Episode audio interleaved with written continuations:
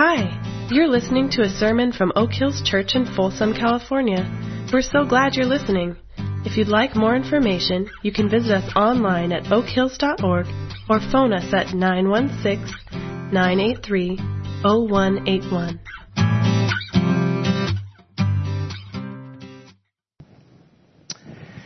Well, our scripture reading today is from 2 Timothy chapter 1, and I'm going to be re- reading verses 3 through 5.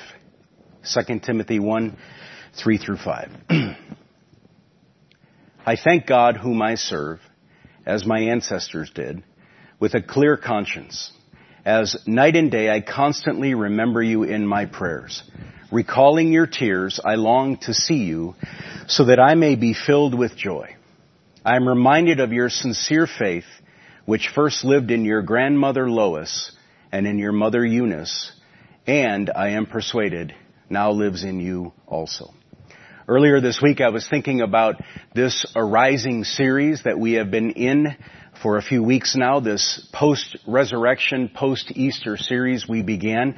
And for various reasons, kind of out of the blue, I, I probably could not articulate exactly why. But the thought occurred to me to change this week's focus, and so we have decided to change this week's focus and sort of ditch the series for this week and celebrate mothers and reflect a bit on the importance of being a mother. So it's been said many times already, but I want to say it again. Simply wish you a happy Mother's Day and express gratitude for the way in which you have shaped us throughout our lives. Some of us are with our mom right now in the same room. Some of us remember our mother fondly, but she has passed on. Some of us don't remember our mom so fondly because we have or still have a, we had or still have a strained relationship with her. And some of us may not even know who our mom is. But one thing we each have in common is that we all have a mother. My mom is 85 years old. She lives in Arizona and ever since we have been broadcasting our services, she has been able to tune in and she's been able to watch. And I wanted to show you this. Hopefully you can see it okay. But that's a picture of us a few years ago. That's my mom. And that's me little razor with my mom.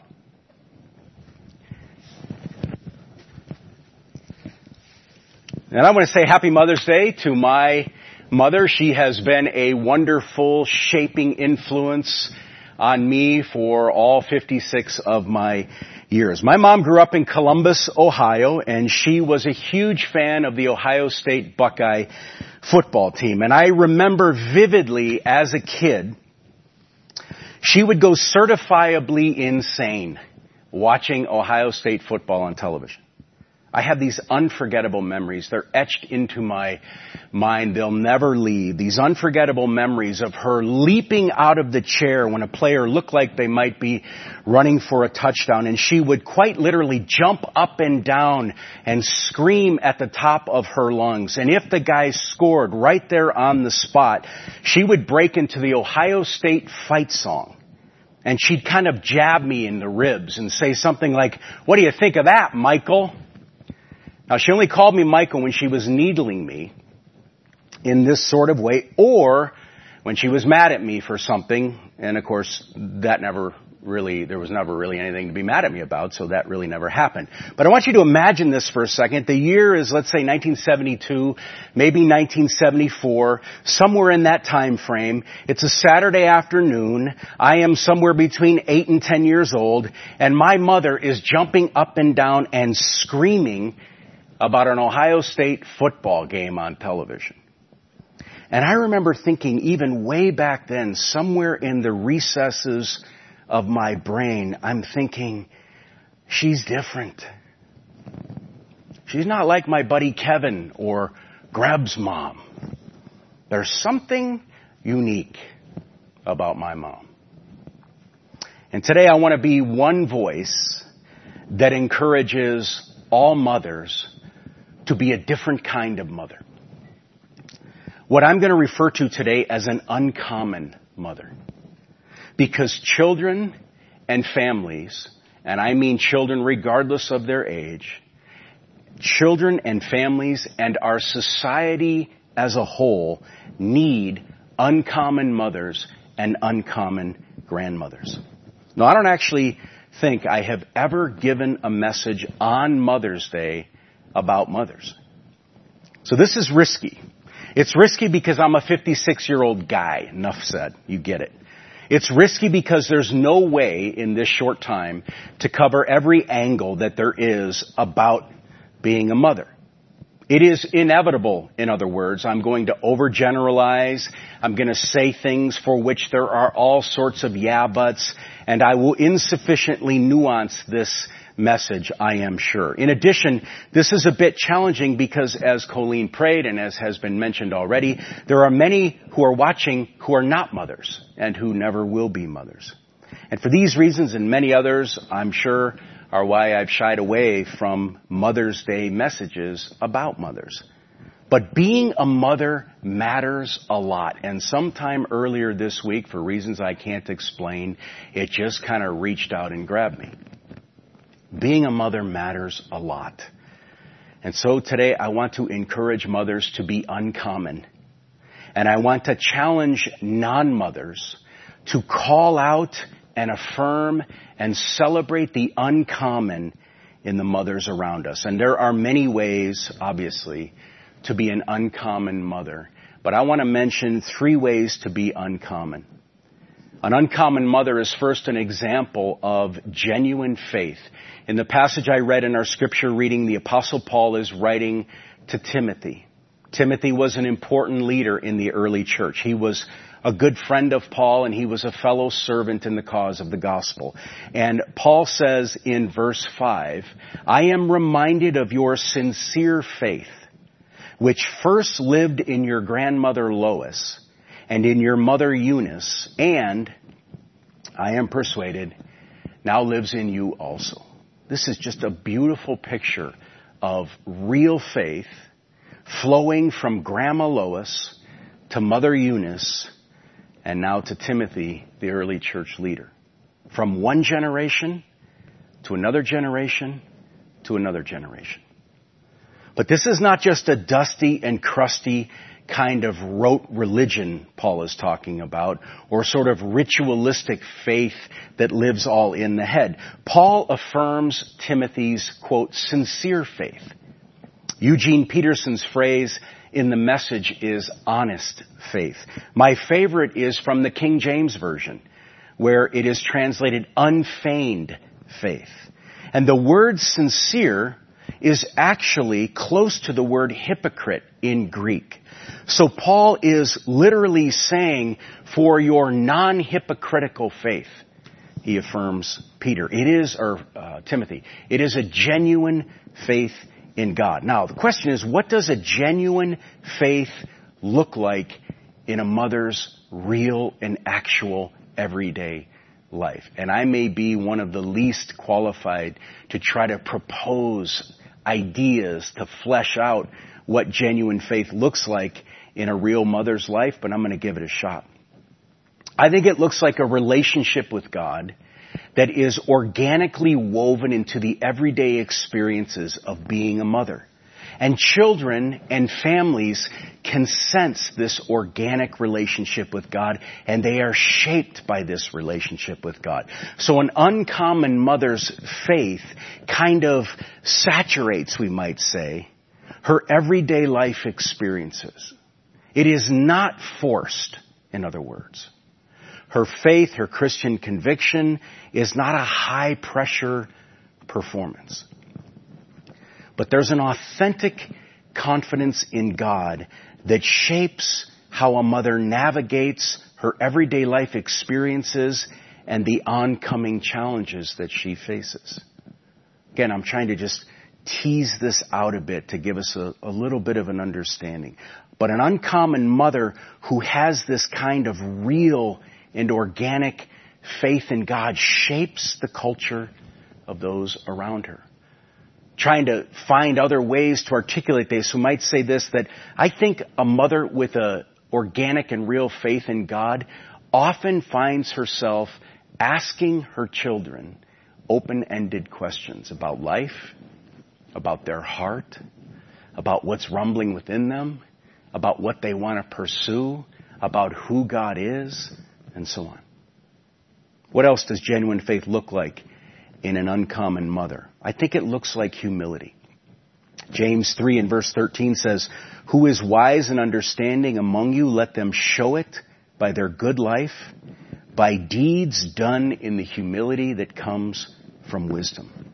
Uncommon mothers show the realness of their faith through their humility, embracing the actual life they actually have. I mean, let's face it, it is not easy to do the things a mother does without losing her mind. Especially in these days of quarantine.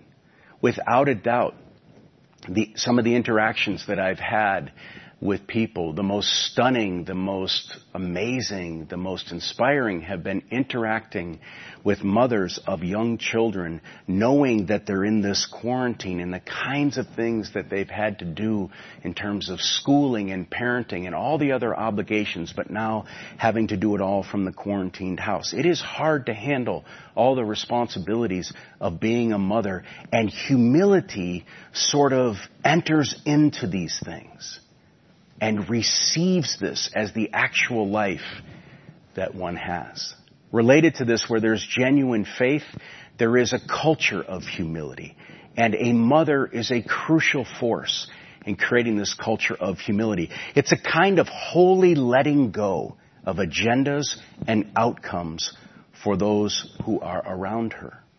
So a mother who is growing in humility, we could say it this way, is creating an environment where the people around her increasingly feel the freedom to be who they are.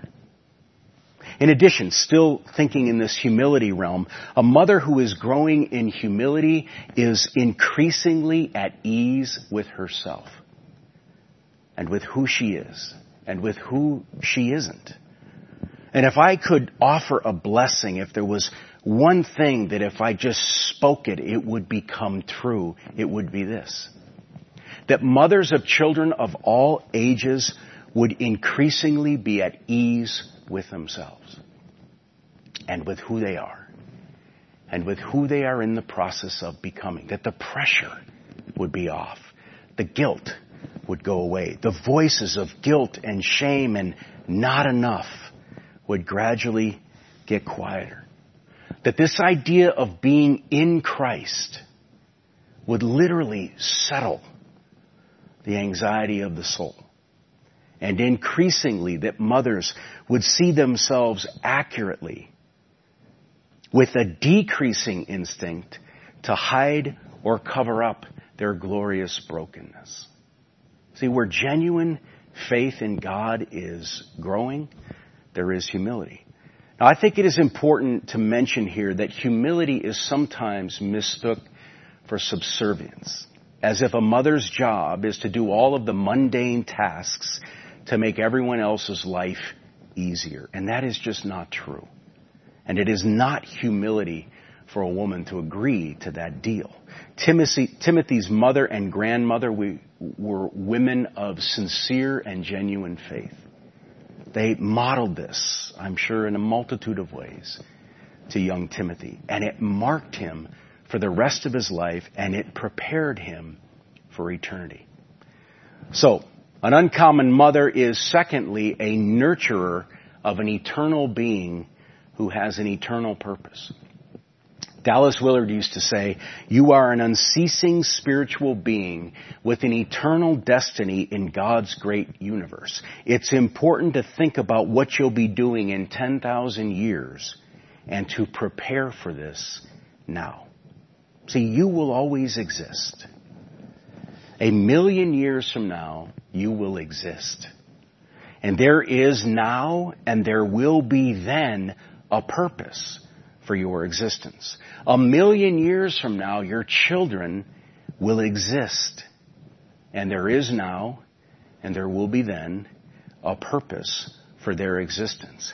And mothers have a crucial role in nurturing this in the lives of those around them. So it is important to remember that beyond the daily demands and chores and responsibilities of being a mother and beyond the crying and the diapers and the career responsibilities and the financial pressures, mothers have a unique and essential role in nurturing our eternal life and our eternal purpose. A mother's example, her words spoken, her compassion, her listening to us, her questions, the culture she creates, the things she prioritizes, the things she values, they mark us for a lifetime and they prepare us for an eternity. And this is not intended to whip up any guilt at all, but to remind mothers of their profound creative power to form and reform and transform the inner world of eternal beings. Mother has incredible power to shape her children, to shape her family, and to shape the society in which we are currently living. It took me a long time to try to figure out how to articulate this second attribute of an uncommon mother. And I chose the word nurturer on purpose. Not to box mothers into a prefabricated role that religion or culture or some idea from the past says a woman or a mother should have, but to reclaim the importance of a mother's nurturing presence in the growth and development of an eternal being who has an eternal purpose. See, being a mother really matters. Mothers shape people. Mothers shape families. And mothers shape societies. Women I respect for who they are, their heart, who they're becoming, their faith, their character. Women I respect for their leadership and their teaching and their wisdom and their ability to get things done and accomplish things have often said to me, or stress to me in one form or another their conflicted passion to nurture and develop their children, this instinct they have to nurture and develop their children, but on the other side, the tension to be out and accomplish and all the rest of it. And just to be clear, nurturing in the way that I'm using it here is not making dinner and doing laundry and cleaning bathrooms. Nurturing is bringing things to life. Nurturing is growing marigolds.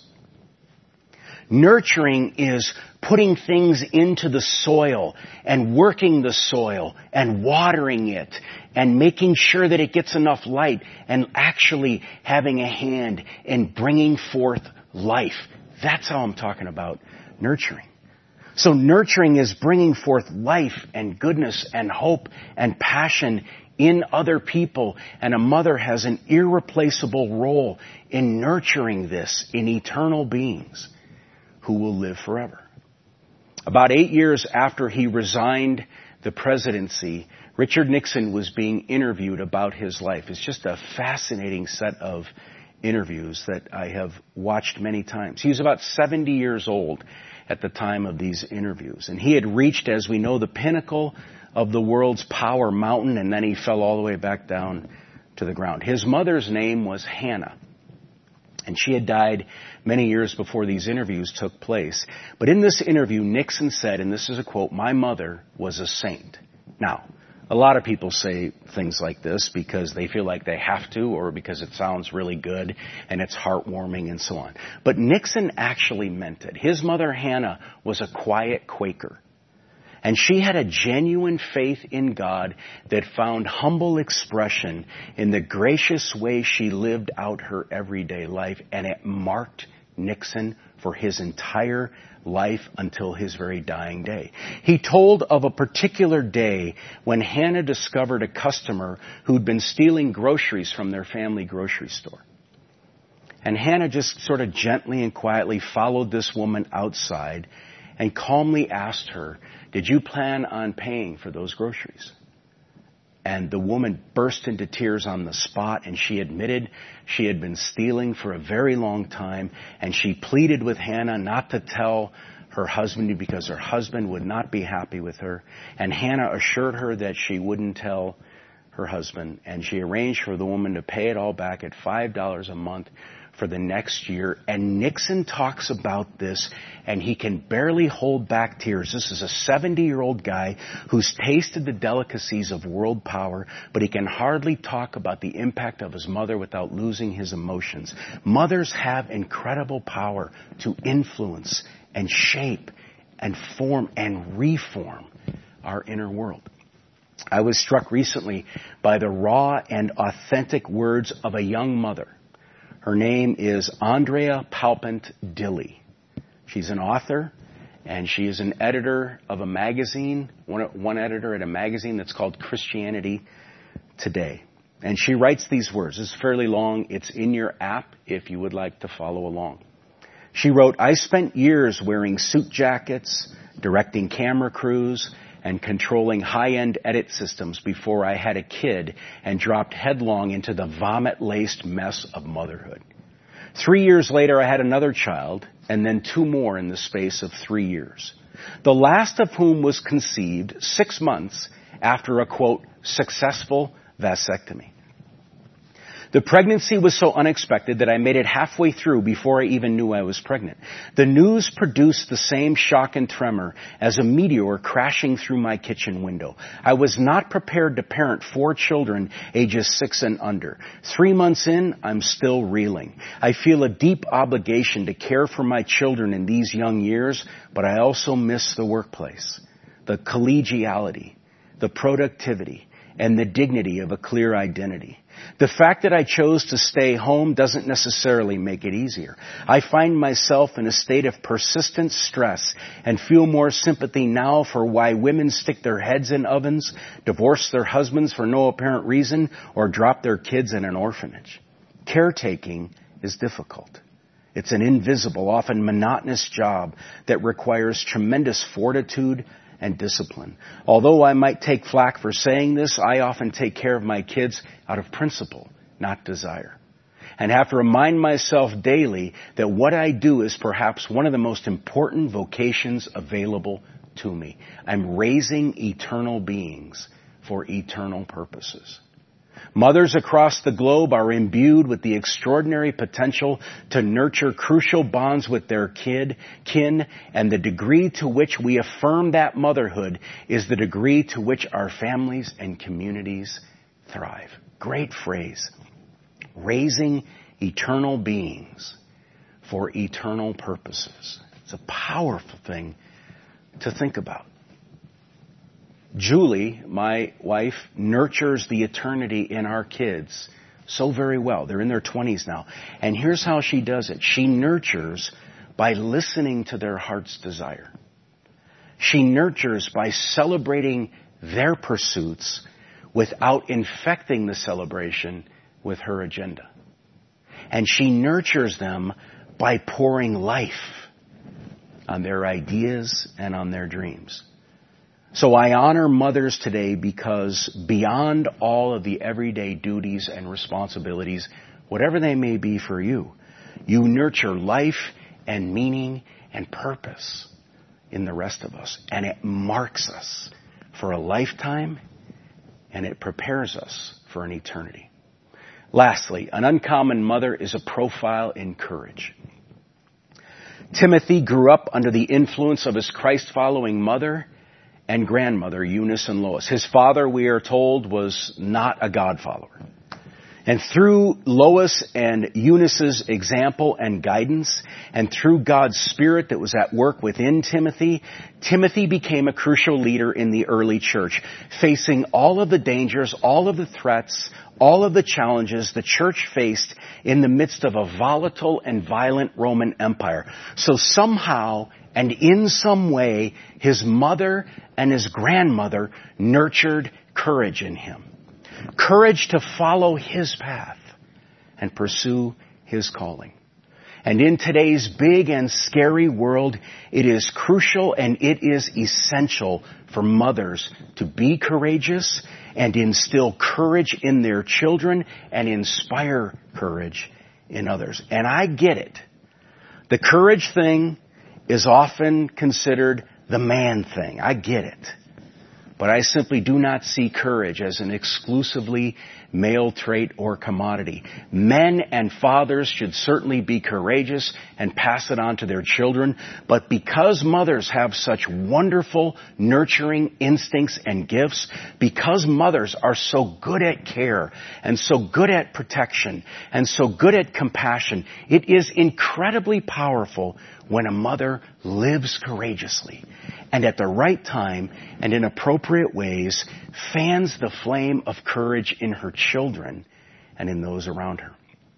A mother who fans the flame of courage in her children is setting her children free to venture into the world and find out who they are and live out their lives and pursue their dreams.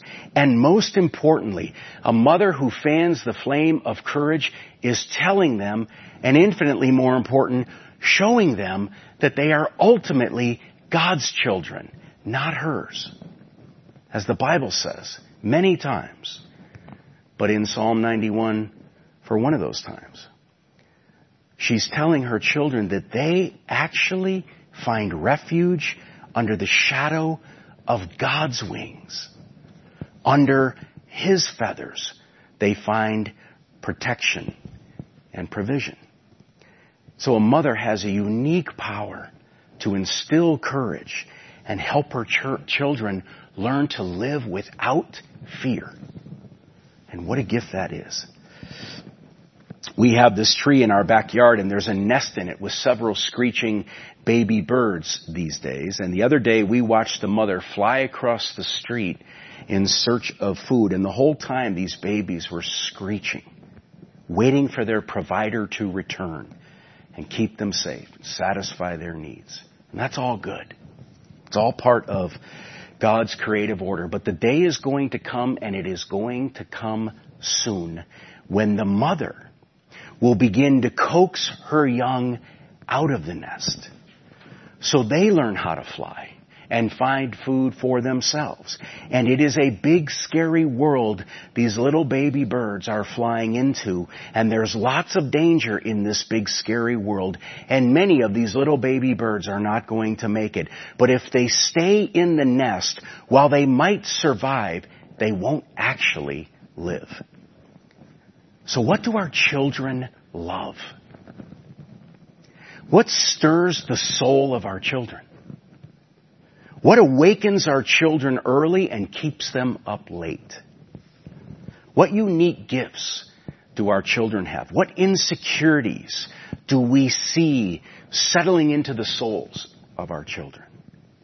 And how can mothers breathe courage in our children to chase the things they love and follow the stirrings of their soul and use the gifts they have and walk straight toward the insecurities and live in this big and scary world with courage.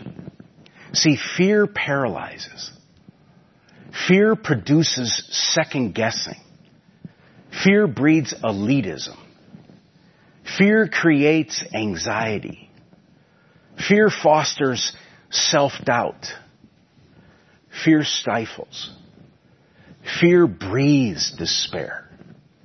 And so mothers who promote courage and life without fear give their children a priceless gift that will mark them for a lifetime and prepare them for an eternity. Well, that's enough talking. One of the things that we want to do here at the end of our time together is give you an opportunity uh, to affirm, to call out, to encourage, to name the uncommon in the mothers you know and in the mothers that are in your life. And so we want to take time right now and invite you to grab your phone and send a text, get on your computer and type an email, or you can go right on to the Facebook page that if you're watching this, you're on right now, and you maybe have seen the names of other people on there, some of whom are mothers, or maybe you know there are mothers watching. We want to give you a few minutes to simply post things that are an affirmation to the mothers you know, that call out the uncommon, that celebrate the uncommon, that offer your gratitude for the mothers who have shaped and influenced you. And my encouragement to you is to do this now and find ways to do this today with your words, with your writing, with cards, whatever, to let the mothers in your life know the role they've had in your life, the way they have shaped you, and the way they have formed you. So we're going to give you a few minutes. Manuel and Henway are going to come and they're going to lead what is an, a beautiful song about uh, children and about parents. And so if you would like, you can just simply uh, receive the song that they're going to sing, but my encouragement is to be bold and to be affirming of the mothers that you know.